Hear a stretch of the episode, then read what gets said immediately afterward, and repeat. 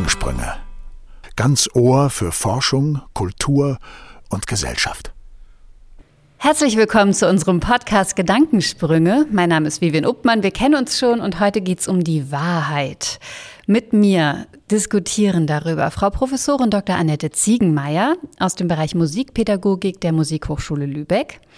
Außerdem ist zu Gast Herr Professor Dr. Cornelius Borg, Direktor des Instituts für Medizingeschichte und Wissenschaftsforschung an der Universität zu Lübeck. Herr Professor Dr. Stefan Krause aus dem Fachbereich Elektrotechnik und Informatik an der Technischen Hochschule Lübeck und Frau Dr. Heidi Salaveria, eine Philosophin aus Hamburg. Was für eine wunderbare Runde. Herzlich willkommen Sie alle. Ich äh, möchte ganz gerne mit äh, Frau Professorin Dr. Annette Ziegenmeier beginnen und würde Sie ganz gerne fragen, was haben Sie mit dem Strafvollzug zu tun? Oh, ähm, ja. Also mit dem Strafvollzug bin ich in den letzten äh, vier Jahren äh, in Berührung gekommen. Ähm, würde man vielleicht tatsächlich auch erstmal nicht so vermuten, wenn man von meiner eigenen Sozialisation äh, hergeht. Ich hatte eine sehr schöne Kindheit tatsächlich und ähm, auch sehr behütet bin ich irgendwie aufgewachsen, glaube ich auch ganz gut erzogen. Ähm. Und ähm, mir ist aber im Rahmen, also im Laufe meiner äh, meines Studiums und meiner Schulzeit und meiner Berufstätigkeit äh, natürlich immer mehr auch aufgefallen, äh, wenn man so verschiedenen Menschen äh, begegnet, auch außerhalb von Strukturen, äh, die mit Erziehung irgendwie zu tun haben, trifft man auf eine Menge spannender Menschen, die ganz andere Perspektiven haben, ganz andere Lebensgeschichten haben, ganz andere Dinge durchgemacht haben und andere Potenziale auch haben. Und ähm, mir ist damals äh, in, in Wuppertal eben ein Kollege, ähm, äh, mit dem habe ich Kontakt gehabt und wir hatten beide die Idee, wie, wie schön es eigentlich wäre für die ähm, Studierenden im Lehramt, ähm, eigentlich auch mal genau die, diesen Perspektivwechsel zu vollziehen und auch mal zu sagen, okay, wir gucken jetzt mal ganz gezielt, ähm, aus, äh, in einen Bereich rein, den die meisten wahrscheinlich gar nicht kennen. Ähm, und zwar nämlich wirklich ähm, Jugendliche, die straffällig geworden sind, äh, die tatsächlich in ganz besonderen äh, schwierigen Lebenslagen sind. Ähm, um einfach auch gerade für das Berufsfeld äh, Lehramt später ähm, auch das, das eigene Instrumentarium oder die eigene ähm, ja, Potenziale, Vielfalt und so weiter auch zu erweitern, dass, dass die, ähm, ähm, äh, die jungen Kolleginnen und Kollegen einfach auch handlungsfähig sind, wenn sie mit Jugendlichen oder Kindern in Berührung kommen, die einfach sehr extrem herausfordernd sind. Und ich hatte damals eben dieses Projekt ins Leben gerufen, das ging ganz gut mit der Jugendstrafvollzugsanstalt, ähm, wo wir mit den Lehrern dort vor Ort ein äh, Projekt äh, initiiert haben, was sich über mehrere Jahre etabliert hat, dass die Studierenden wirklich sehr ähm, aus ihren Stärken und aus den Stärken der Jugendlichen ähm, so Songwriting-Projekte ähm, über ein halbes Jahr immer durchgeführt haben.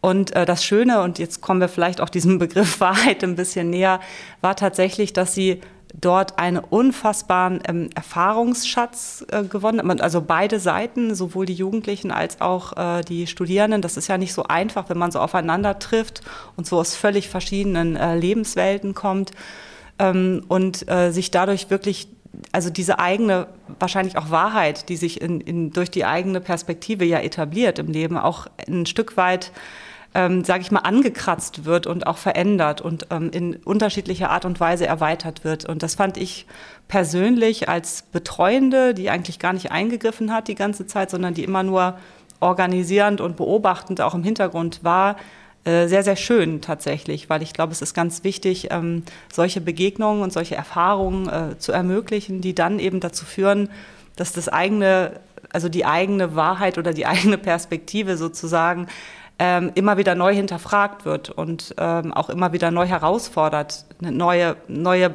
Bereiche in den Blickwinkel zu nehmen, die man vielleicht selbst auch noch gar nicht ähm, durchlaufen hat. Hm. Jetzt haben Sie gerade schon angesprochen, Singer-Songwriter-Dasein. Ähm, Gibt es denn Ihrer Meinung nach so Musikgenres, die mehr echtes, wahres über den Künstler, die Künstlerin preisgeben lassen als andere? Hm, das ist eine interessante Frage. Ähm, wenn man jetzt, also ich glaube, als Künstlerin oder Künstler muss man sich ja immer irgendwie auch einbringen und preisgeben. Das ist ja die, die Interpretation, die ich reinbringe.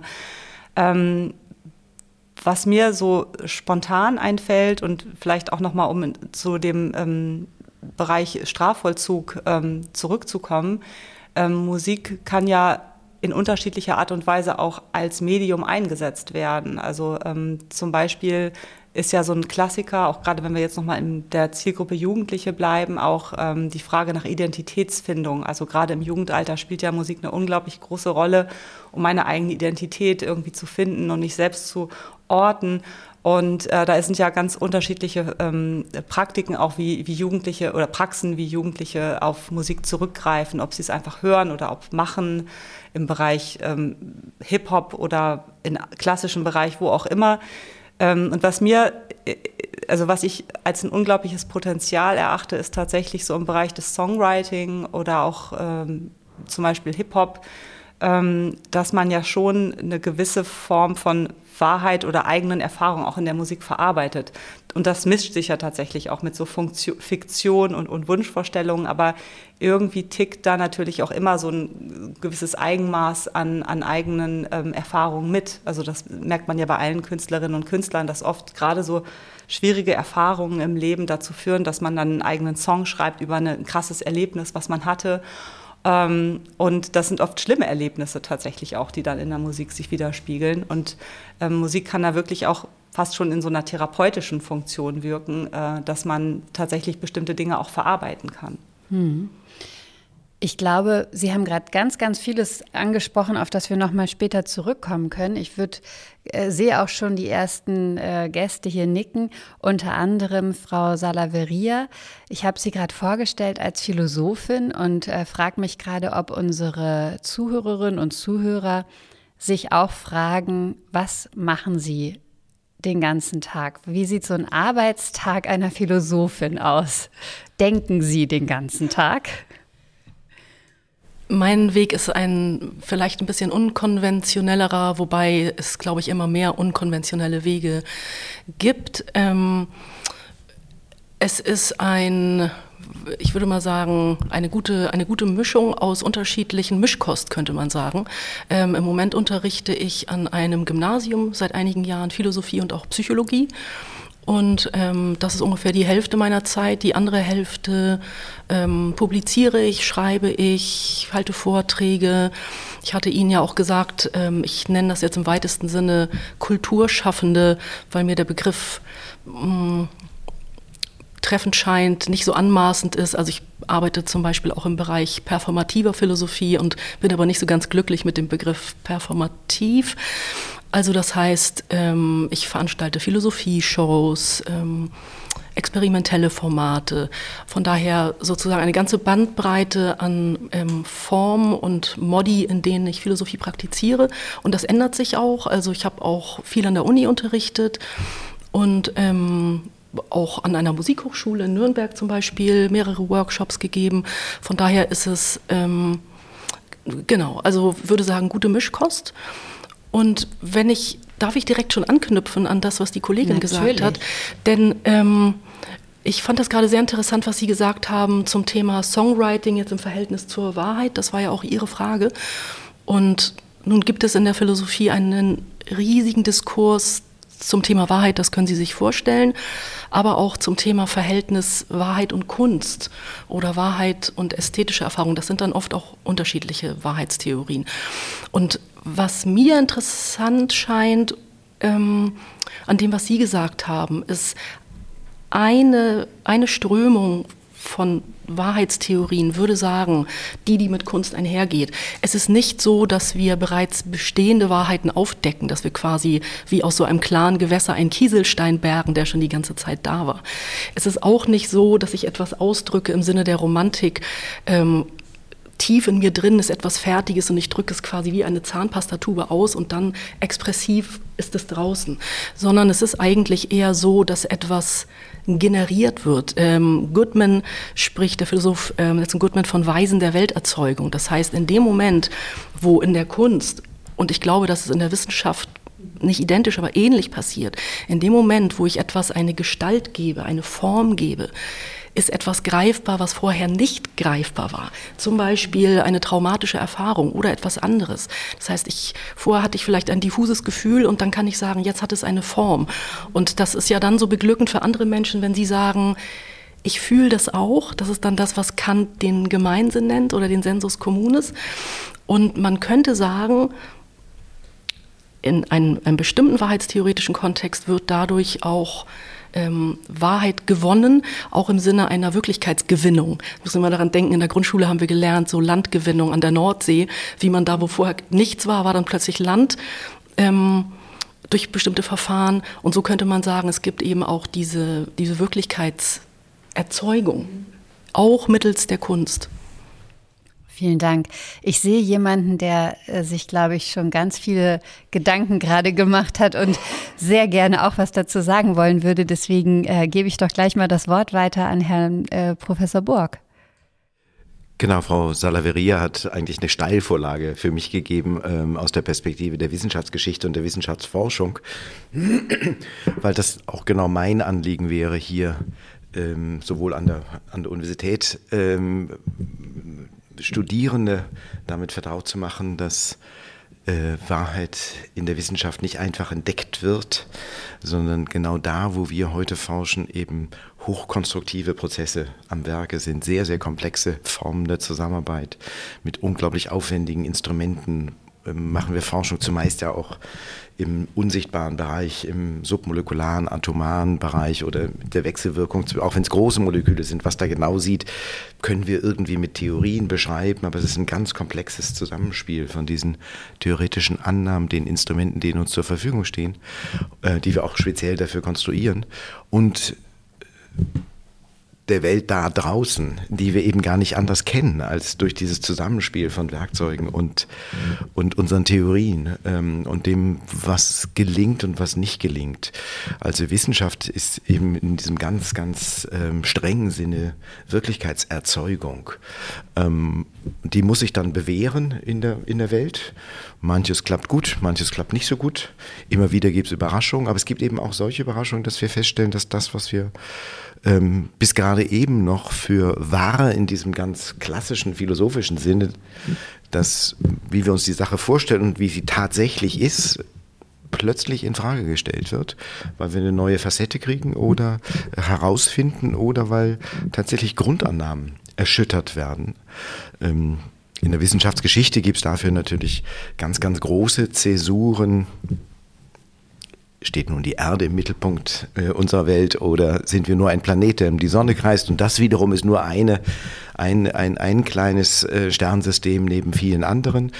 Ähm, aber man muss, glaube ich, nicht nur an diese ganz, ganz großen ähm, Wenden und Zäsuren denken, wenn wir uns etwa vergegenwärtigen, wie noch vor gerade 20 Jahren ähm, die ganze biologische Forschung eigentlich dachte, dass mit der Entzifferung des menschlichen Genoms so etwas wie tatsächlich der Code des Lebens, der bestimmt, wie unsere Körper gebaut sind und wann Krankheiten entstehen, das war so die Leitvorstellung. Und äh, an die Stelle dessen ist in sehr, sehr kurzer Zeit die Vorstellung getreten, dass ähm, permanent äh, ganz schlecht theoretisch gut befreibare Interaktionen mit Umwelten auf allen Ebenen, von, von den Atomen bis letztendlich unseren sozialen Systemen, äh, die zum Beispiel in unsere Immunreaktionen, also was machen wir, wenn wir Corona machen?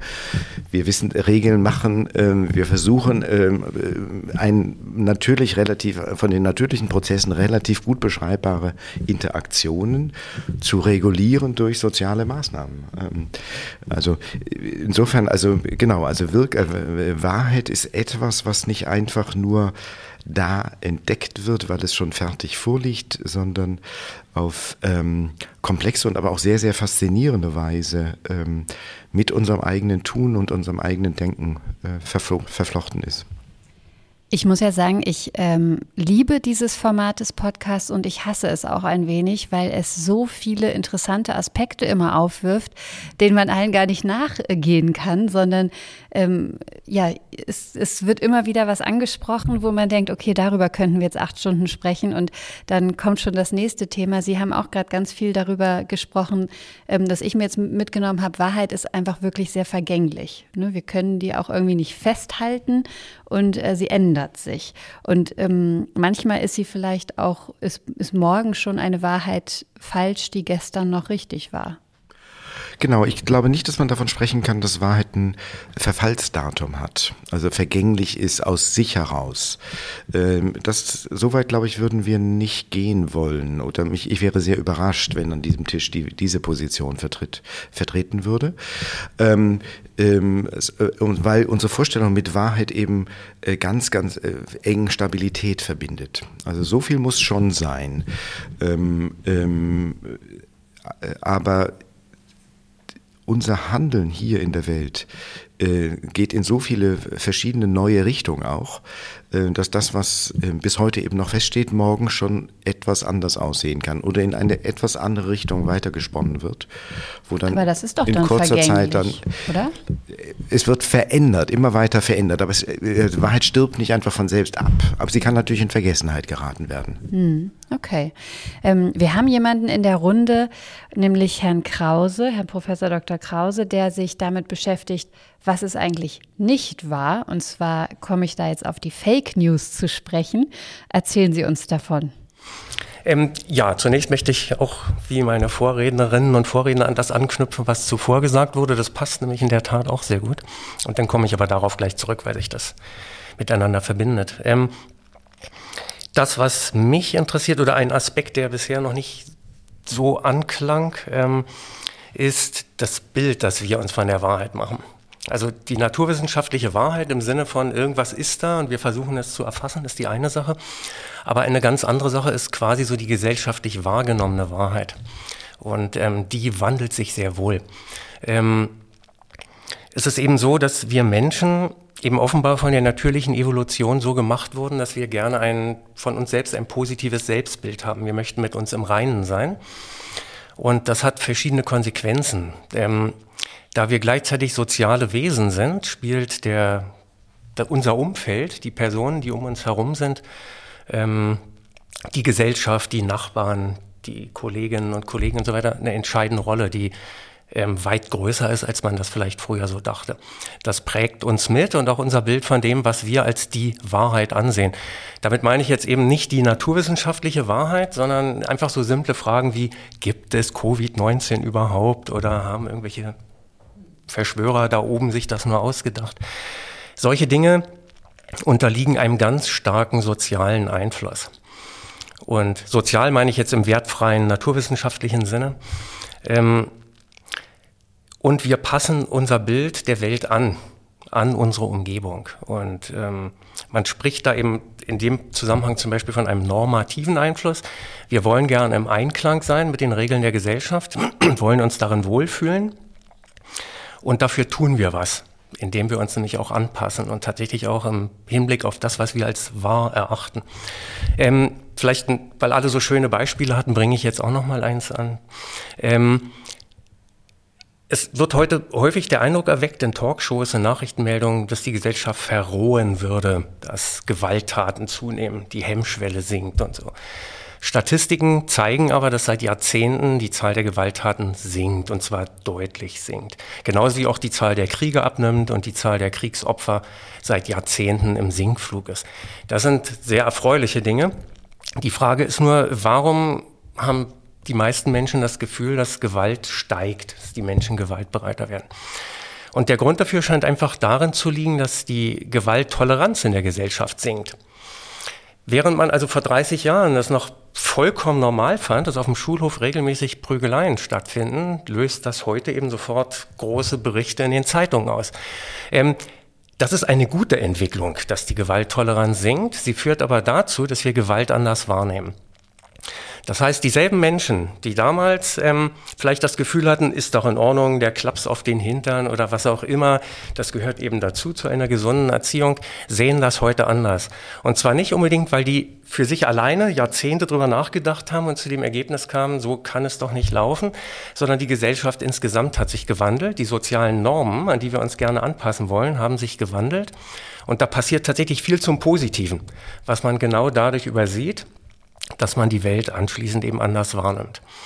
Und ähm, ich glaube, dieser Aspekt ist super wichtig, weil man eben aufpassen muss, wenn man dann so eine Rückprojektion gewandelter sozialer Normen auf vergangene Zeiten vornimmt und jetzt Leuten, sagen wir mal, vor 50 oder 100 Jahren vorwirft, dass die nicht sich an den sozialen Normen ausgerechnet hatten, die für uns heute selbstverständlich sind.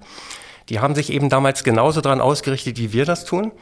Und wir haben eben heute, was solche Dinge angeht, eben bestimmt nicht die ultimative Wahrheit gefunden oder leben auch nicht im Zeitalter der Erleuchtung, wo wir endlich die unverrückbaren moralischen Maßstäbe haben ähm, und gar nicht fassen können, wie Leute vor 100 Jahren das nicht auch schon so sehen konnten.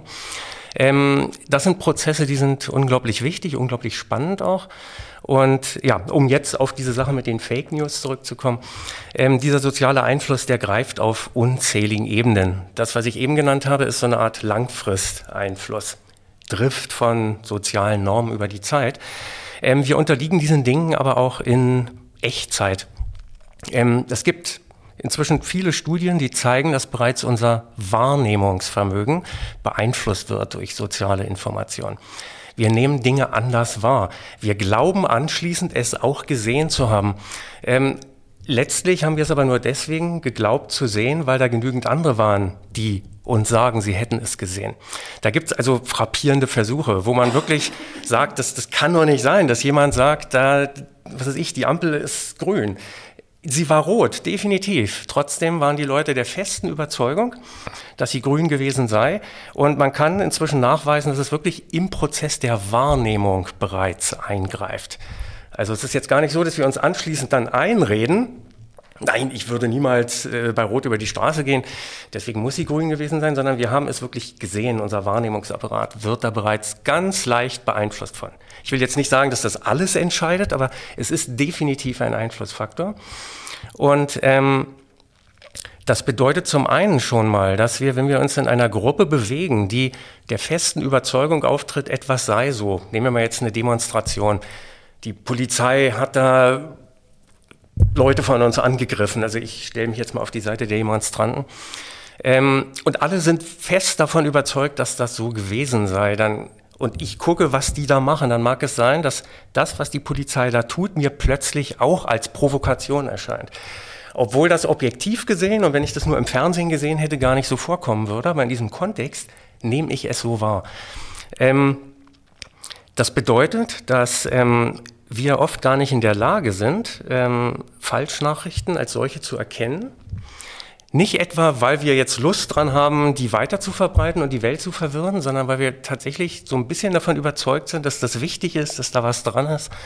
Und ähm, naja, deswegen denke ich auch, dass die Ausbreitung von Fake News also weniger dadurch entsteht, dass es einfach zu viel niederträchtige Leute gibt. Also die gibt es natürlich, die die mal erfunden haben. Aber dass sie sich dann so ausbreitet, ist nicht unbedingt ein Zeichen von Verdummung oder von ja, Niedertracht, falschen moralischen Maßstäben, sondern ein großer Teil steckt einfach in uns. Die Weitergabe von Informationen ist wichtig. Für uns als soziale Wesen ist sie auch wichtig. Wir lernen sehr viel sozial, sehr viel dadurch, dass wir sehen, was andere tun. Ähm, aber eben nicht immer nur das Richtige. Und wenn wir uns nicht die Zeit nehmen, solchen Sachen auf den Grund zu gehen, dann werden wir quasi zu unfreiwilligen Weiterverbreitern von solchen Dingen. Darf ich da anknüpfen? Natürlich. Also das, was Sie gerade so schön beschrieben haben anhand der Fake News, lässt sich ja auch erweitert anwenden auf das, ähm, ich bin stark von der Philosophie des Pragmatismus beeinflusst. Ähm, Charles Peirce hat gesprochen vom Critical Common Sense. Also er hat gesagt, unser Wahrheitsverständnis ähm, basiert auf Alltagsgewohnheiten, Gewohnheitsüberzeugungen, die für uns so selbstverständlich sind, dass wir sie eben gar nicht mehr wahrnehmen. Und man könnte zum Beispiel sagen, dass der Common Sense, der, das wird ja jetzt zunehmend problematisiert, lange davon ausgegangen ist, sagen wir mal in Schulbüchern beispielsweise, dass ähm, das normale Durchschnittskind weiß ist und ein Junge ist dass das selbstverständlich ist. Also da gibt es ja ganz viele Beispiele. Und von daher, das vielleicht nochmal so als kleine Fußnote, weil Sie gesagt haben, es ist doch gerade eine positive Entwicklung, Gewalt sinkt. Ähm, ich habe gelesen, Antisemitismus nimmt wieder zu gut. Also das, diese Debatte möchte ich jetzt gar nicht führen, aber ich glaube, dass es durchaus ähm, wichtig ist zu sehen, dass diese blinden Flecken, die ja durchaus ähm, sehr, sehr gewaltsame Konsequenzen hatten, auch in der Vergangenheit bis in die Gegenwart, dass wir uns dafür sensibilisieren. Und ich wollte einfach gerne an dieser Stelle noch meinen ähm, Lieblingsbegriff in die Waagschale werfen, nämlich den Zweifel. Also weil die, das, was Sie beschrieben haben, hat viel zu tun mit dem Gegenbegriff vom Zweifel und das wäre die Gewissheit. Und ich glaube, wir neigen dazu, es gibt so etwas wie einen, einen Gewissheitswillen. Äh, Menschen haben das Bedürfnis, sich sicher zu fühlen, auf die Gefahr hin, dass das, was sie dafür nutzen, nicht wahr ist oder nicht redlich ist oder so. Und ich würde eben ähm, an dieser Stelle ähm, das wollte ich gerne noch loswerden, ein Votum aussprechen für den Zweifel, dafür, dass wir lernen, uns in dem Zweifel nicht bequem einzurichten, aber länger auszu äh, zu verharren, länger uns in diesem Raum zu bewegen, um uns auch zu sensibilisieren für die Grenzen des Common Sense und für unsere eigenen blinden Flecken. Ich glaube, man kann vielleicht sogar sprechen von einem ästhetischen Zweifel oder von einer Lust am Zweifel. Das wäre dann der Gegenbegriff zur Gewissheit. Da würde ich gerne auch noch mal kurz was zu sagen. Ja, also das hat mir sehr gut gefallen. Ich sehe das genauso. Ähm, vielleicht nur, um das noch mal klar zu sagen, das, was ich beschrieben habe, war nicht gedacht als Entschuldigung, sondern das war eigentlich nur gedacht als Beschreibung, wie es ist. Also sozusagen, welche Schwächen Menschen haben, die zum Teil vielleicht kulturell geprägt sind, aber ganz sicher auch biologisch in uns stecken. Und ich denke, das ist die Aufgabe des Menschen, genau dagegen anzuarbeiten. Also man kann gar nicht genug zum Zweifel aufrufen. Ähm, es zeigt sich eben auch bei Ausbreitung von solchen Dingen wie Fake News, dass man da sehr unterscheiden muss, ob es jetzt einfach nur um das neueste Skandalvideo von Promi XY geht, was man dann vielleicht einfach so bedenkenlos weiterleitet, oder ob es wirklich um die Ausbreitung von Ansichten geht, von Weltanschauungen. Ähm, wenn es letzteres ist, wenn es Überzeugungen sind, falsche Überzeugungen, die transportiert werden, sind Menschen eben nicht so anfällig, dass also da irgendwie der falsche Tweet ankommt und jetzt werde ich plötzlich zum Antisemiten, ähm, sondern ähm, in dem Fall muss wirklich ein nennenswerter um Anteil unseres Umfeldes diese Ansicht vertreten. Da gibt es Schwellwerte, die man zum Teil fast zahlenmäßig erfassen kann und sagt, wenn so und so viel Prozent der Leute, mit denen ich täglich Umgang habe, plötzlich solche Meinungen äh, haben, dann neige ich dazu auch zu schwenken. Und der Grund ist tatsächlich wohl auch der, dass wir natürlich ein soziales Risiko eingehen, wenn wir jetzt zu irgendwelchen extremen Meinungen neigen. Wir wollen dass die Sicherheit haben, dass wir damit keinen schweren Fehler machen, uns nicht versehentlich aus unserer Gruppierung ausgrenzen. Und deswegen sind solche Prozesse eben auch nicht einfach so wie, ja, ich habe mich mit der Erkältung angesteckt, jetzt habe ich sie auch, sondern ähm, da, da, muss tatsächlich mehr passieren. Und ähm, ja, also bei meinen Worten zum Thema Gewalt geht zurück, hab, wollte ich damit jetzt nicht sagen, jede Form von Gewalt ist rückläufig. Antisemitismus ist ganz sicher ein Problem. Ähm, aber ähm, was ich meinte, ist das, was aus den Kriminalstatistiken allgemein seit Jahrzehnten hervorgeht. Dass es Tendenzen gibt, die kann man gar nicht genug bekämpfen. Das ist, glaube ich, keine Frage. Ich wollte auch nichts schönreden. Das nur noch mal, damit jetzt zweifelsfrei klar ist, wie ich das gemeint hatte. Genau, ich würde da auch gerne anknüpfen an beides, weil ich finde das total spannend und gerne nochmal die, die pädagogische Perspektive auch gerade in diesem Bezug ähm, ins Spiel bringen. Äh, weil was ich zum Beispiel beobachte im, im musikpädagogischen Diskurs, aber wahrscheinlich auch im, überhaupt im allgemeinen ähm, pädagogischen Diskurs, ist so ein Wunsch auch nach Wahrheit, was ist der gute Unterricht oder was ist, was, wie muss ein perfekter Lehrer, Lehrerin sein, agieren und so weiter. Also ein Wunsch nach so einem Rezept oder nach etwas, was mir sagt, das ist der richtige Weg.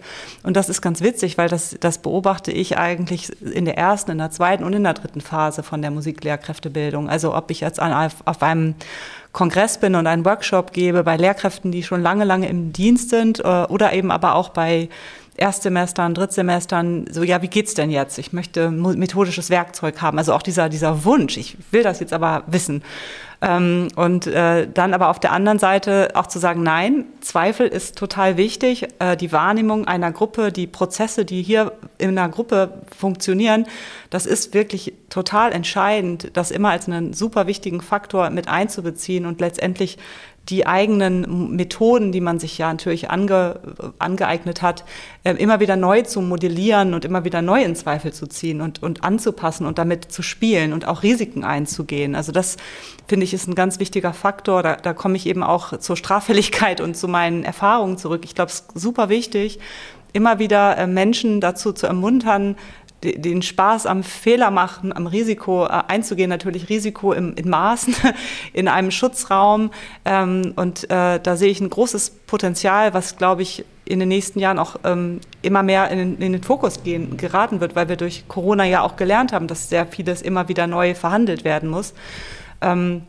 Und da hat, glaube ich, die, die Pädagogik ähm, eine, eine, eine wichtige Verantwortung, glaube ich, einfach diese Perspektive Mensch, die immer wieder Dinge durchbricht, äh, Dinge in Frage stellt, ähm, an die erste Stelle zu stellen. Also ich, wenn ich jetzt zum Beispiel sage, Schulbuch fiel gerade das Wort oder Curriculum, dann wird oft diese Perspektive vermittelt, ja, aber das Curriculum, ja, aber der, die Fachanforderung. Und ich sage dann immer, naja, hm, also eigentlich müsste es ja umgekehrt sein. Also die Menschen bringen ja schon was mit. Und das müsste ja eigentlich der Ankerpunkt sein, um zu gucken, dadurch sehe ich mir das Curriculum an und dadurch ent entwickle ich etwas, was, was Sinn macht und was, was sozusagen in dem Moment richtig funktioniert. Ähm, genau, also das finde ich einfach auch nochmal wichtig. Ich merke schon, bei Ihnen ist das Votum für das Zweifeln auf jeden Fall angekommen. Absolut. Absolut unterstützenswert. Bei Ihnen auch? Herr genau, Borg? ich äh, würde das auch gerne noch aufgreifen wollen, dass, äh, den, den Zweifel aufgreifen wollen, den Frau äh, Saleri hier ins Spiel gebracht hat, nämlich genau als ähm, den, den Gegen- und Mitspieler zur Wahrheit. Also ähm, ähm, die äh, menschliche Fähigkeit, die dafür da ist, dass die Wahrheit eben nicht äh, versteinert und äh, nicht zur Orthodoxie wird. Also zu etwas, was dann eben nur noch geglaubt wird, ähm, obwohl es die Welt sich schon längst woanders hin gedreht hat. Also der Zweifel in der Sicht, Hinsicht ist, glaube ich, wirklich gut. Ich würde gerne aber die Kurve noch mal ein bisschen anders schlagen bei den Fake News, weil ähm, das Zweifeln ja auch ähm, eine menschliche Fähigkeit der Selbstermächtigung ist. Äh, ich zweifle, es ist eine, eine, starke, äh, eine starke Aktivität zu zweifeln.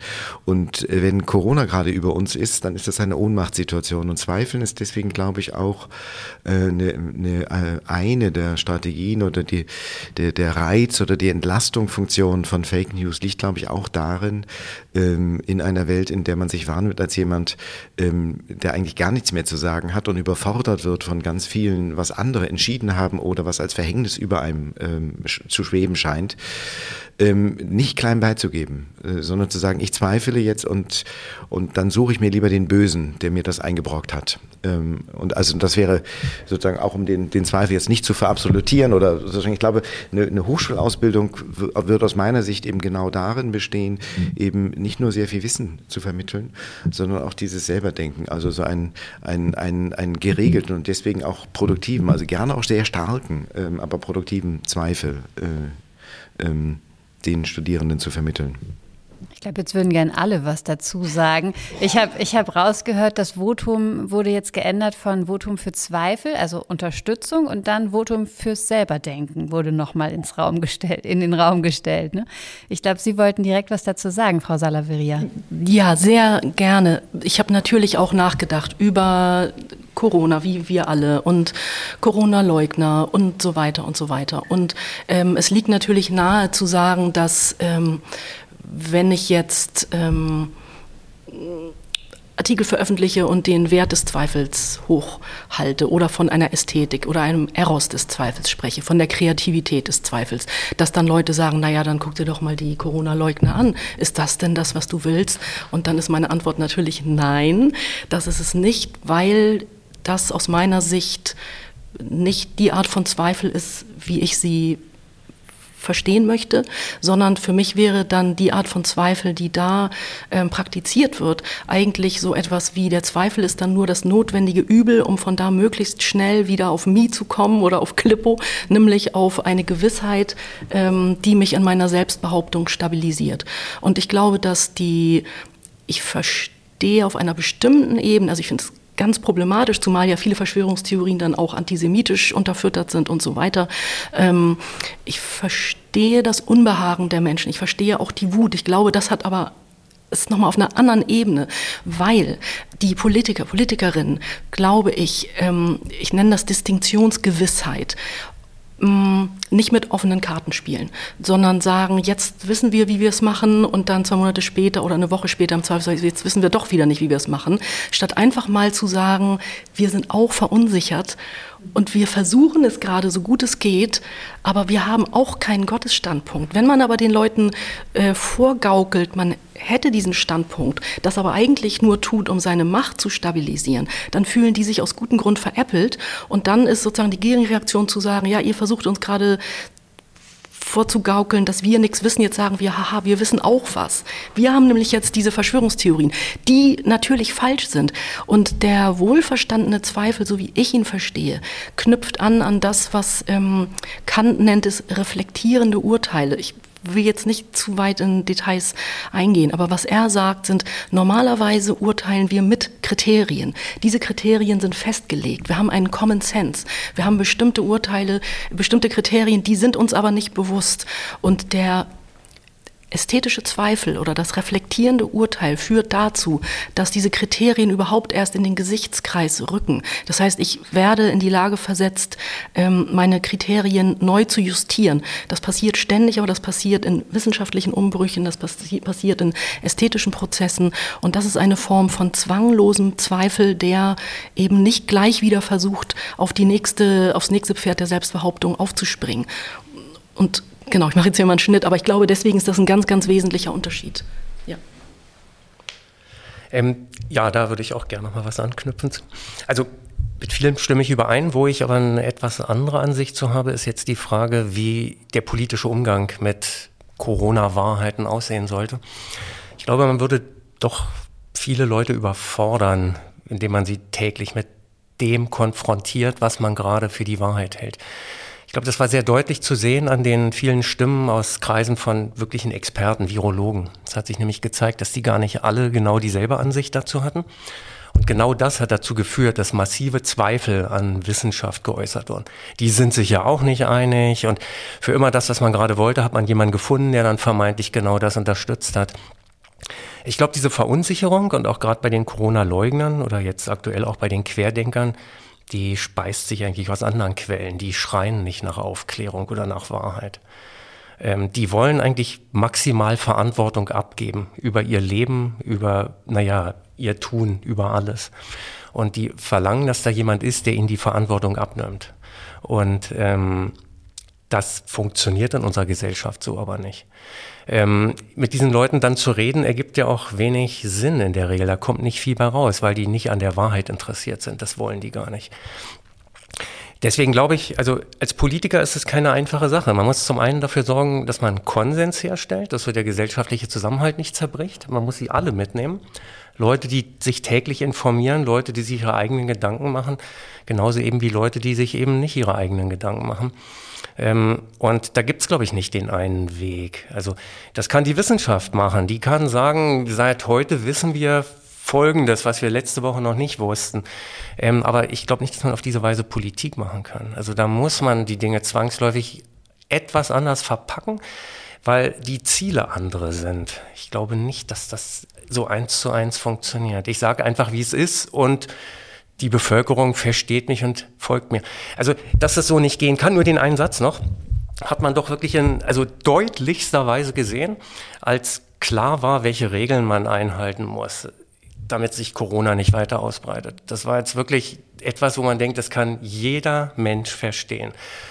Ähm, es war auch klar, dass es Sinn hat, dass wir uns alle dran halten, Abstand halten, Maske tragen und so weiter. Ähm, es hat aber nicht funktioniert, jedenfalls nicht in unserer Gesellschaft, weil Leute es nicht eingesehen haben. Es reichte nicht zu sagen, wie es ist. Das funktioniert so nicht. Und da würde ich ja. doch wirklich jetzt mal erheblich widersprechen. Ich würde aus meiner Rückschau ist, sind die jetzt anderthalb Jahre Corona-Debatte äh, ein unglaubliches Lehrstück in Wissenschaftsaufklärung.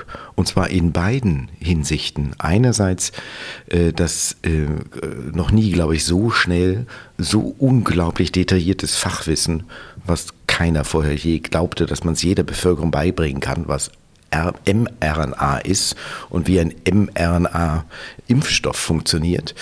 Ähm, und das wissen, glaube ich, ziemlich viele Leute, ohne dass sie jetzt nochmal einen Leistungskurs Biologie machen mussten aber auf der anderen Seite auch, wie viel die gesamte Gesellschaft gelernt hat, wie Wissenschaft funktioniert. Eben gerade nicht, wie Sie sagen, dass die Wissenschaft rausgekriegt hat und dann hat sie fertig. Nein, sondern dass der Streeck und der Drosten unterschiedlicher Meinung sind. Und das ist doch großartig, dass die Gesellschaft teilhaben kann, wie Wissenschaft funktioniert und beobachten kann, dass divergente wissenschaftliche Einschätzungen von der Politik vereinheitlicht werden müssen.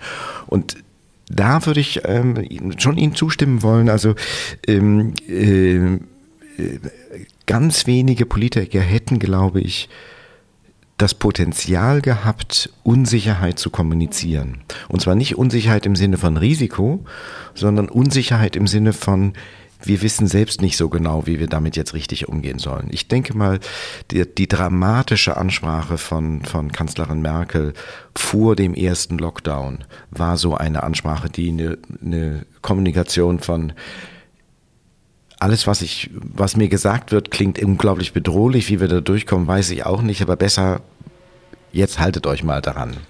Und entsprechend hätten auch andere Politiker sagen, besser sagen können, zum Beispiel, Masken sind gut, aber wir haben keine Masken. Das wäre eine, eine viel bessere Kommunikation gewesen. Das Systempolitik funktioniert aber nach eigenen Spiegeln, nach anderen Spiegeln, dass der Glaubwürdigkeitsverlust für Politiker ähm, als absolute No-Go-Area ähm, erscheint und deswegen zu Eindeutigkeiten zwingt, die, die dem politischen System abträglich sind. Das ist eine dieser Folgen, äh, in der ich eigentlich gar nicht gebraucht werde. Das ist wunderbar. Ich liebe es. Ich sehe jetzt, dass Sie alle was sagen wollen. Ich sage jetzt einfach mal, Frau Ziegenmeier hat das Wort. Ich finde das total interessant, weil es gibt in der Pädagogik so ein Wort didaktische Reduktion. Und ich habe gerade gedacht, weder Frau Merkel oder wer auch immer äh, hat, glaube ich, jetzt eine Kompetenz in der didaktischen Reduktion. Aber genau das ist das, was man spätestens im Referendariat irgendwie lernt. Und ich habe gerade heute mit meinen Studierenden drüber gesprochen. Das ist nämlich auch genau so eine ähnliche Debatte. Das heißt, wie, wie reduziere ich einen Lerngegenstand, dass er trotzdem wahr bleibt, also irgendwie spannend und interessant und irgendwie auch ähm, verständlich, ohne ihn so äh, kaputt zu machen und unattraktiv zu machen, dass es eigentlich wie so eine Aufgabe ist, so eine, so eine Art Beschäftigungstherapie. Und ähm, das ist äh, tatsächlich in der, in der Schule so, so eine, eine Sache. Also, und ich glaube, da gibt es, wie gesagt, ja auch nicht den, den richtigen Weg. Also für mich persönlich, ich habe immer für mich so die Prämisse gehabt, wenn ich was vermittelt habe, sei es ein, ein Musikstück, was mich total inspiriert, wo ich merke, so, dass das macht mich an und das äh, könnte auch für Schülerinnen und Schüler toll sein, dann war für mich immer die oberste Prämisse, das muss am Ende so gut klingen, dass am, am Ende alle voller Begeisterung diesen Raum verlassen und das ist nicht wie ein Schulmusikstück klingt, was ich irgendwie auf irgendeinem Instrumentarium irgendwie musiziere. Das heißt, es muss irgendwie echt bleiben und, und authentisch bleiben in seiner Konsistenz, sonst hat es keinen Wert. Ähm, sonst kann ich es einfach lassen.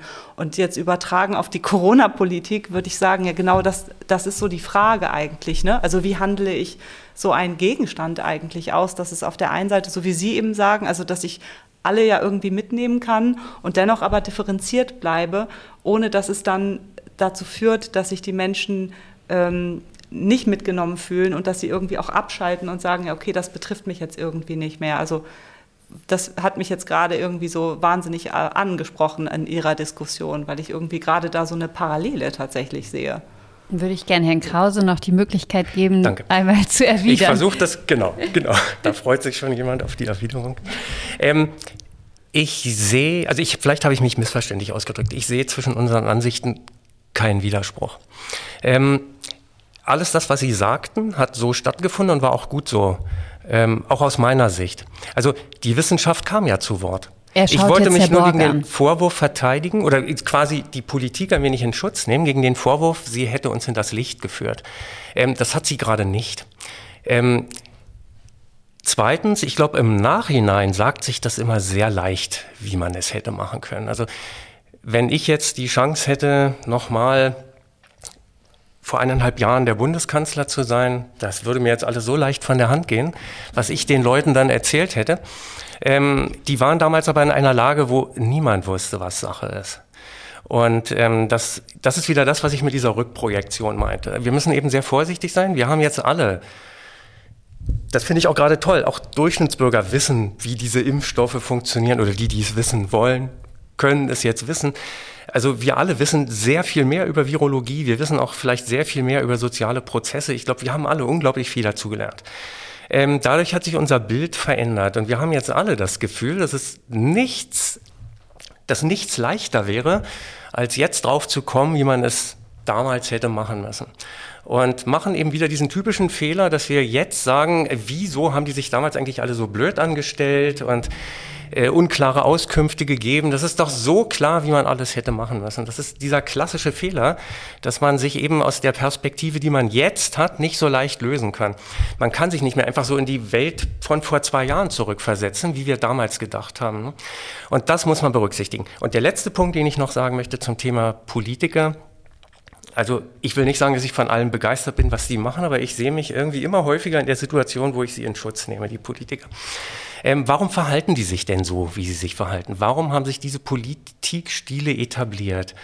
In einer Demokratie gibt es da eine klare Erklärung für, weil wir Wähler es so wollen. Also warum, warum sind die USA vier Jahre von Donald Trump regiert worden?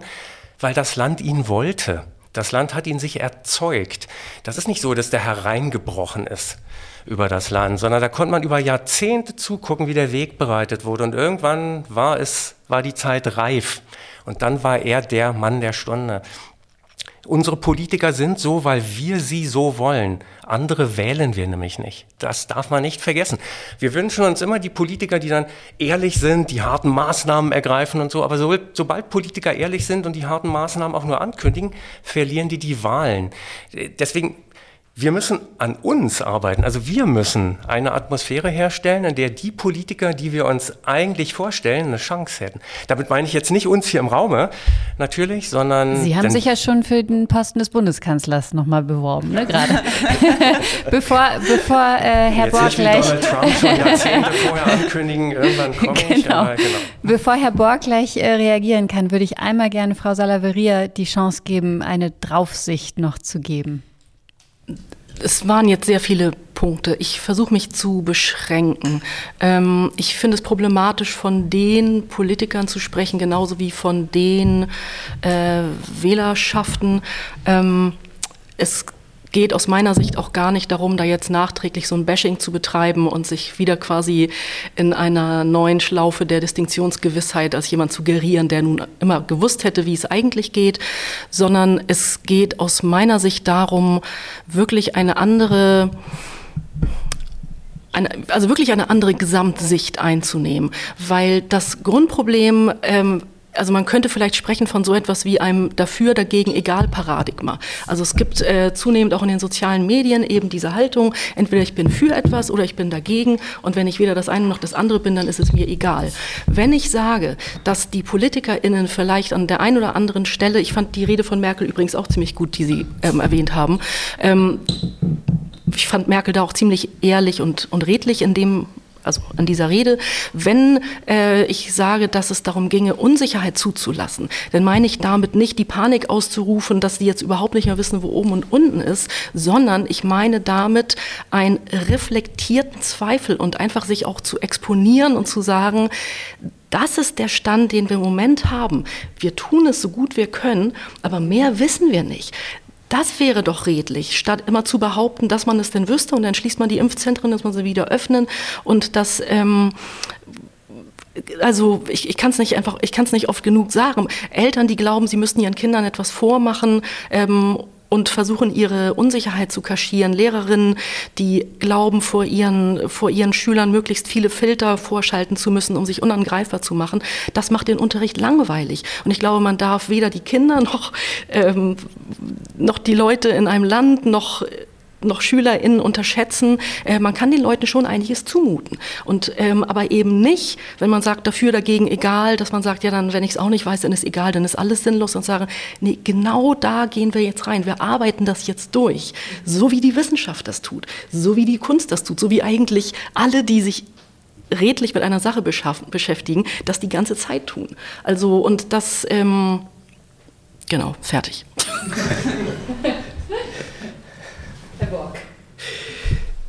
Ich habe der, zur Sache, glaube ich, gar nicht mehr weiter beizutragen. Ähm, ich würde den ähm, Ball von Frau Salaveria aufnehmen wollen und sagen, äh, nicht die Politiker. Ähm, das ist, glaube ich, eine, eine, eine, das ist schon eine schwere oder unproduktive Art ähm, der, der Personalisierung oder Psychologisierung. Aber ähm, wir können beobachten, dass das System Politik Tendenzen hat, eben weil wir weil, weil mit diesem Wahlsystem, mit dem Verständigungssystem, aber vor allen Dingen eben auch im Zusammenspiel von Politik und Medien ähm, bestimmte ausgestanzte Bahnen immer wieder ähm, ähm, sich festfahren, weil offensichtlich die in so extrem ausdifferenzierten Gesellschaften wie der unseren ähm, sich Spielregeln etablieren, die ganz, ganz schwer zu beeinflussen sind, obwohl wir kollektiv, glaube ich, beobachten können, dass sie also uns nicht so gut tun sozusagen, also dass sie gar nicht so gut geeignet sind, zum Beispiel um mit diesen massiven Unsicherheiten von Corona adäquat umzugehen, weil sie Vereindeutigung herstellen müssen, von der alle wissen, dass sie so nicht da sind. Ähm, und da, da war, das war mein Beispiel sozusagen. Also ähm, das scheint mir eine der Lehren aus Corona zu sein. Ansonsten ist, gehört ja leider zu einer beklemmenden Situation dazu, dass wir ein Dreivierteljahr später immer noch nicht wissen, ähm, wie man denn jetzt weitermacht, weil die Situation natürlich jetzt eine ganz andere und deswegen doch wieder neu ist, auch wenn wir ganz genau wissen, was wir vor anderthalb Jahren hätten machen sollen. Aber was das eben heißt, wenn man jetzt drei Viertel der Menschen geimpft hat, so. Ähm, aber ein, ein Punkt wäre eben zum Beispiel der, ähm, ähm, äh,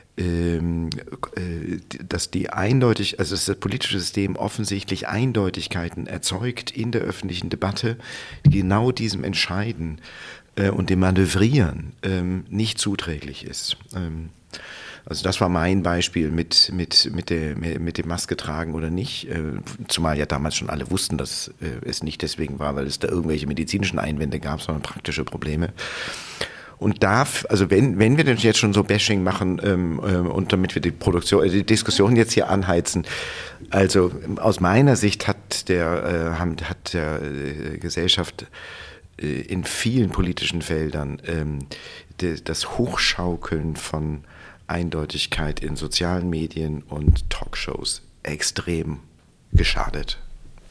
Also ich, ich finde, beide Formate sind zeigen, dass wir als Gesellschaft neue Wege brauchen, die besser in Schach halten zu können, die, die konstruktiven Debatten nicht dadurch abtöten zu lassen. Ja, da würde ich dann gern zu sagen, dass ich da hundertprozentig zustimme. Mal was Neues jetzt in der Diskussion. Aber das ist ja auch wieder ein Thema für sich dann. Aber ja, ich denke auch, dass also Menschen sind von der natürlichen Evolution offenbar eher dafür gemacht, in kleineren Gruppen zu leben. Es gibt auch viele Hinweise darauf, dass Menschengruppen früher als Jäger oder Sammler oder was auch immer eben nicht ähm, zu Millionen unterwegs waren, sondern es waren kleine, überschaubare Gruppen, wo man sich gegenseitig kannte, wo soziale Bindungen entstanden sind, wo Vertrauen hergestellt wurde. Und jetzt hat man die Menschen, naja, durch das Internet in eine Welt katapultiert, wo man potenziell mit jedem irgendwie Kontakt haben kann. Hierarchien sind weitgehend abgebaut, was zunächst mal eine gute Sache ist. Ähm, man redet quasi mit jedem auf Augenhöhe. Jeder Forumsbeitrag ist gleich viel wert. Ähm, nur sind Menschen kulturell offenbar darauf nicht vorbereitet und neigen dazu, sich doch wieder die kleine überschaubare Gruppe zu suchen, in der man sich wohlfühlt. Und egal wie schräge Ansichten man hat, man findet im Internet die Gruppe, zu der man passt, wo also man sich leicht Filterblase, reinfindet. Und die Filterblase. Ja, ob man sie jetzt Filterblase nennt oder wie auch immer, mir geht es gar nicht um die Begriffe. Im Gegenteil, also meist, wenn solche Begriffe sich etablieren, benutze ich sie nicht mehr, weil die häufig dann entwertet werden. Die werden in vielen Talkshows dann benutzt, jeder benutzt sie anders und irgendwann ist es nur noch ein Schlagwort. Ähm, das Phänomen an sich, dass wir dazu neigen, uns unsere Wohlfühlumgebung so ein bisschen zu konstruieren. Früher war das nötig, dass wir uns dazu selbst ein bisschen anpassen an das Umfeld. Da lebten wir in unserem Dorf und waren dann gezwungen, wenn wir da akzeptiert werden wollten, so ein bisschen das zu berücksichtigen, was da eben jetzt so üblich ist. Heute können wir uns die dann eben einfach suchen. Wenn ich jetzt also das Gefühl habe, ich habe extreme Ansichten in irgendeinem, ich will jetzt gar kein Beispiel nennen, in irgendeiner Hinsicht, kostet mich das fünf Minuten, dann finde ich irgendwo im Web die Gruppe, die auch diese Ansichten vertritt und dann ähm, fühle ich mich wohl, fühle mich im Recht, ganz besonders sogar, glaube ganz besonders jetzt auch äh, in allem Recht zu haben, die richtigen Ansichten zu haben. Und ähm, darin sehe ich wirklich ein, ein massives Problem, weil es keinen Weg so richtig rausgibt. Also wenn, wenn es erstmal so weit gekommen ist. Die Dinge, die eben hier genannt wurden, sind genau eigentlich schon die Gegenmaßnahmen. Nur haben wir noch nicht den Hebel gefunden, mit dem wir die wirklich dann wirksam in Gang setzen also können. Also ich wollte nur kurz sagen, das stimmt doch gar nicht, dass die Hierarchien da abgebaut werden. Also dem würde ich überhaupt nicht zustimmen. Natürlich kann jeder was posten im Internet und Instagram oder TikTok, je nach Generation. Aber das ist doch klar, dass die Menschen, die prominent sind und viele Follower haben, viel mehr Einfluss haben. Also von daher würde ich also erstens sagen, ich stimme Ihnen überhaupt nicht zu, dass es da weniger Hierarchien gibt. Und zweitens würde ich auch überhaupt nicht zustimmen, dass Harari hat das so schön in seinem Buch beschrieben, dass er gesagt hat, früher die Menschen in ihren kleinen ähm, Gruppen, maximal 200 Leute, da funktioniert Tratsch, das ist der soziale Kit. Heute haben wir den nicht mehr. Was haben wir stattdessen? Mythen. Mythen für ihn sind Mythen sowas wie Kapitalismus, Menschenrechte oder äh, Christentum. Ich sage das mal so polemisch, das sagt Harari so.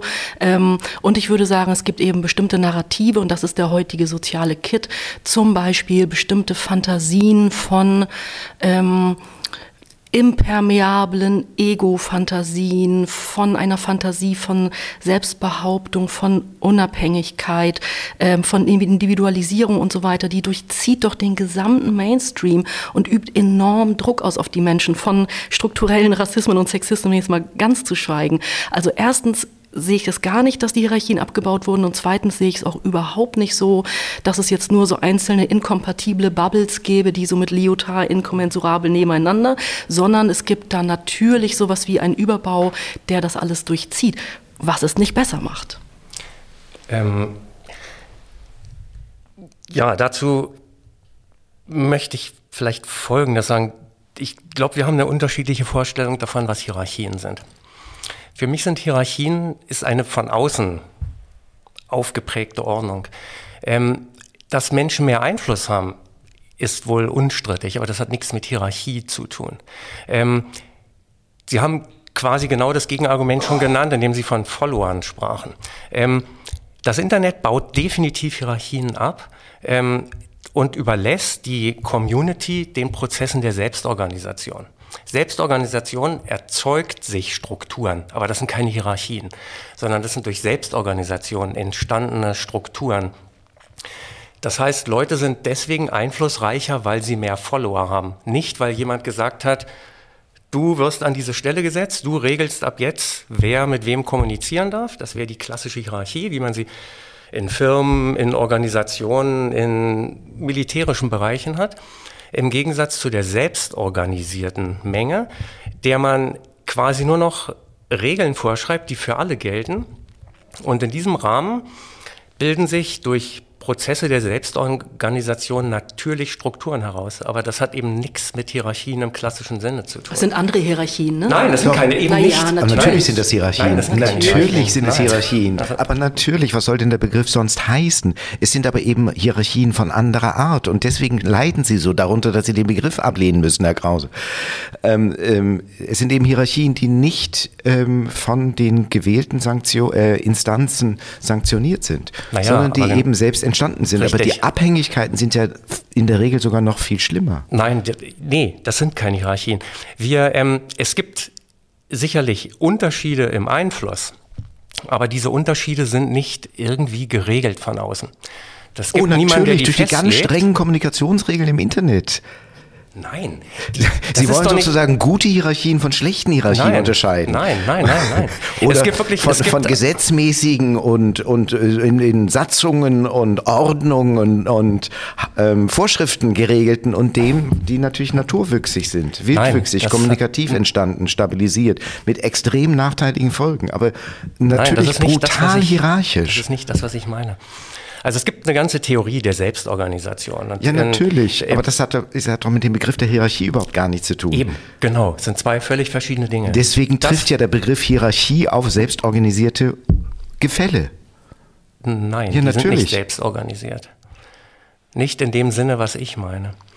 Ähm, Systeme, also nur mal ganz kurz, die, also das, ich, Entschuldigung, das ja. wäre, also wenn man jetzt, äh, weil das, ich weiß nicht, ob das jetzt so ein bisschen, das war jetzt so Ping-Pong-mäßig, was ist ich, man muss kein Foucault-Fan sein, aber es ist ja schon seit langem so, dass man weiß, wenn man das jetzt auf so einer machttheoretische Ebene übersetzen würde, dass Hierarchien eben nicht einfach nur autoritär von oben nach unten gedacht werden, sondern dass Machtstrukturen auf diversen Ebenen äh, fungieren, sich auch selbst reproduzieren und natürlich auch Hierarchien erzeugen, aber eben nicht in so einem absolutistischen Sinne, sondern in einem modernen oder spätmodernen postmodernen oder postmodernen Sinne. Und von daher, also ich weiß nicht, ob das jetzt so weiterführt, jetzt nochmal das Hin und Her und so weiter, aber das, es gibt dann einfach andere Formen von Macht oder Hierarchie, die man da, glaube ich, äh, ähm, die man da in, in, in Blick nehmen muss. Ja, nein, mir geht es um die Mechanismen dahinter. Es gibt grundlegend unterschiedliche Mechanismen, die in Systemen ähm, greifen, die selbst organisiert sind. Ähm, die Phänomene, die nachher zutage treten, die mögen sich ähneln, zum Verwechseln sogar. Aber die Me Mechanismen dahinter sind einfach fundamental anderer Natur. Und ähm, im Bereich der Naturwissenschaften gibt es ganze Forschungsgebiete, die Theorie der Komplexität, die sich nur mit selbstorganisierten Systemen und ihren Mechanismen dahinter ich beschäftigt. Will nur ganz, ganz, streng, da, ganz streng dazu auffordern, den Begriff Hierarchie äh, nicht durch eine einseitige naturwissenschaftliche Theoriebildung zu fixieren, sondern schlicht nur das äh, so offen zu halten, dass wir die Vielfalt der verschiedenen Hierarchien, die wir beobachten können, damit be beschreiben können. Dass der Begriff gefügig bleibt für Dann die Wirklichkeit. Dann geht es nur um den Begriff. Ja. Ähm, also wie das halt mit Begriffen so ist, wenn Forschungsrichtungen aufeinandertreffen, stellt sich manchmal heraus, dass die einen den Begriff für sich schon irgendwie für alle Zeiten reklamiert haben. Ähm, Heute geht es ja um den Begriff. wir uns den Begriff, den können wir dann einfach mal ausklammern, da habe ich kein Problem mit. Okay, jetzt, jetzt ist der Streit gelöst. Es geht ja ähm, um den Begriff Wahrheit heute. Und ähm, ich würde noch mal gerne dazu einladen wollen, eine letzte Abschlussrunde ähm, zu machen. Und zwar ähm, würde ich gerne mir wünschen, dass jeder noch mal einen Satz dazu sagt, was er oder sie heute mitgenommen hat zum Thema Wahrheit. Ist irgendwas hängen geblieben? Ist irgendeine Frage offen geblieben? Ist ein Gedanke vielleicht noch im Kopf, der für Sie heute Sie aus diesem Podcast herausträgt? Also, ich fange einfach mal an. Ähm, also mir ist klar, oder was heißt mir ist nicht klar geworden, sondern für mich hat sich bestätigt, dass das ein unglaublich schwieriger Begriff ist und dass es wohl keine einzelne Disziplin gibt, die irgendwie auch nur annähernd für sich beanspruchen kann, den Kern dieses Begriffs zu erfassen. Wir brauchen sie alle, deswegen fühle ich mich selber in interdisziplinären Forschungsfeldern auch so wohl, weil Erkenntnisfortschritt nur daraus entsteht, dass man merkt, dass man also überraschenderweise auch eine ganz andere Ansicht zu den Dingen haben kann. Und für mich ist deswegen bei Wahrheit wirklich eigentlich entscheidend, was wir damit machen als Menschen im täglichen Umgang. Ähm, inwiefern es Wahrheit gibt, ähm, finde ich gar nicht so entscheidend. Die Frage ist, was machen wir damit, dass wir alle unterschiedliche Vorstellungen von Wahrheit haben, trotzdem ja aber irgendwie Konsens brauchen und zusammenleben müssen. Und das hat die Diskussion, glaube ich, gezeigt, dass beides möglich ist. Also wir können unterschiedliche Ansichten haben, sind uns trotzdem in den wesentlichen Dingen einig. Vielen Dank. Frau Ziegenmeier? Mm, ja, ich fand das eben ganz spannend. Ich habe ja so ein bisschen zugehört in der letzten Runde und habe auch gedacht, witzig, wie unterschiedlich die, die Disziplinen auf Begrifflichkeiten äh, schauen und was sich dann da so eine, für eine Dynamik entwickelt. Also es ging ja doch auch hoch her. und äh, Stichwort Dynamik. Ich habe, glaube ich, mitgenommen, was für eine Dynamik entsteht. Ähm, wenn man sich alleine mit dem Begriff Wahrheit beschäftigt. Ähm, Sie hatten das vorhin, Herr Borg, so schön am, Ende, am Anfang auch gesagt. Also dieses, was, was heute, was wir heute sozusagen festgestellt haben, kann morgen schon wieder anders sein, weil wir das neu konstruieren müssen und neu denken und neue Dinge dazukommen, andere vielleicht sich verabschieden. Also das habe ich mitgenommen, tatsächlich diese, Dyna diese extreme Dynamik ähm, und dieses immer wieder neu drehen, in Zweifel ziehen. Das, das habe ich auf jeden Fall mitgenommen und eine große Aufgabe an mich, ähm, dass ich wirklich, glaube ich, ähm, gerne weiter diesen Weg ähm, beschreiten möchte, äh, junge zukünftige PädagogInnen darin zu bestärken, sich im Zweifel zu üben und äh, den Perspektivwechsel aktiv einzugehen. Vielen Dank. Das war ja Ihr Votum, Frau Salaviria, äh, zum Zweifel. Was haben Sie denn mitgenommen? Mir ist nochmal deutlich geworden, wie stark doch die Verflechtung ist von Wahrheit und Politik oder ich, vielleicht könnte man es weiterfassen ähm, von der sozialen Welt, dass sich beides nicht trennen lässt. Ähm, wir hätten hier noch stundenlang weiterreden können. Es ist, ähm, gibt so, so, viele Punkte. Vielleicht ähm, also nur noch mal als Fußnote. Es gibt ja in der Philosophie ganz unterschiedliche Wahrheitstheorien. Also es gibt noch nicht mal die Wahrheit, sondern es gibt Theorien, die versuchen mit Begriffen zu erfassen, was Wahrheit sein könnte. Dann sind wir damit schon bei der Sprache. Und das heißt, es gibt eben nicht, das wäre der naive Realismus, die Welt da draußen, die kommt in meinen Kopf rein, sondern wir ringen ja damit miteinander. Ähm, zu ermitteln, zu erzeugen, zu verbessern, das, was ähm, wahrheitsfähig sein könnte. Und ähm, als letzter Satz vielleicht nochmal, ähm, ich glaube wirklich, dass wir gut beraten wären, mit dem Zweifel uns darin zu üben, ähm, Wahrheitssuche eben nicht mit dieser Distinktionsgewissheit, nicht mit diesem Self-Entitlement zu verwechseln. Ich glaube, oft sagt man einfach Dinge, um sich wichtig zu fühlen oder tut Dinge, um sich wichtig zu fühlen. Ich sage es jetzt mal so etwas sehr verkürzt. Und ähm, wenn, wenn zu zweifeln ähm, mehr, also als sexy wahrgenommen werden würde, wenn man das toll finden würde, dann würden die Menschen auch anders miteinander sprechen. Dann würden die Menschen sich auch anders zuhören. Und ähm, das, genau, das nehme ich vielleicht auch noch mit. Mhm. Vielen Dank. Bleibt noch Herr Borg. Also ich hat mich ja gerade in der letzten Runde hinreisen lassen zu intervenieren, weil das so schön deutlich gemacht hat, dass äh, eben ähm, Wahrheit in vielen verschiedenen Perspektiven kommt, aber trotzdem es eben nicht stimmt, dass jeder seine eigene Wahrheit hat, sondern es juckt einen dann und muss streiten. Also es gibt so eine innere Normativität der Wahrheit selbst. Also das ist, glaube ich, ein entscheidender Punkt, ähm, der mir hier wichtig ist festzuhalten.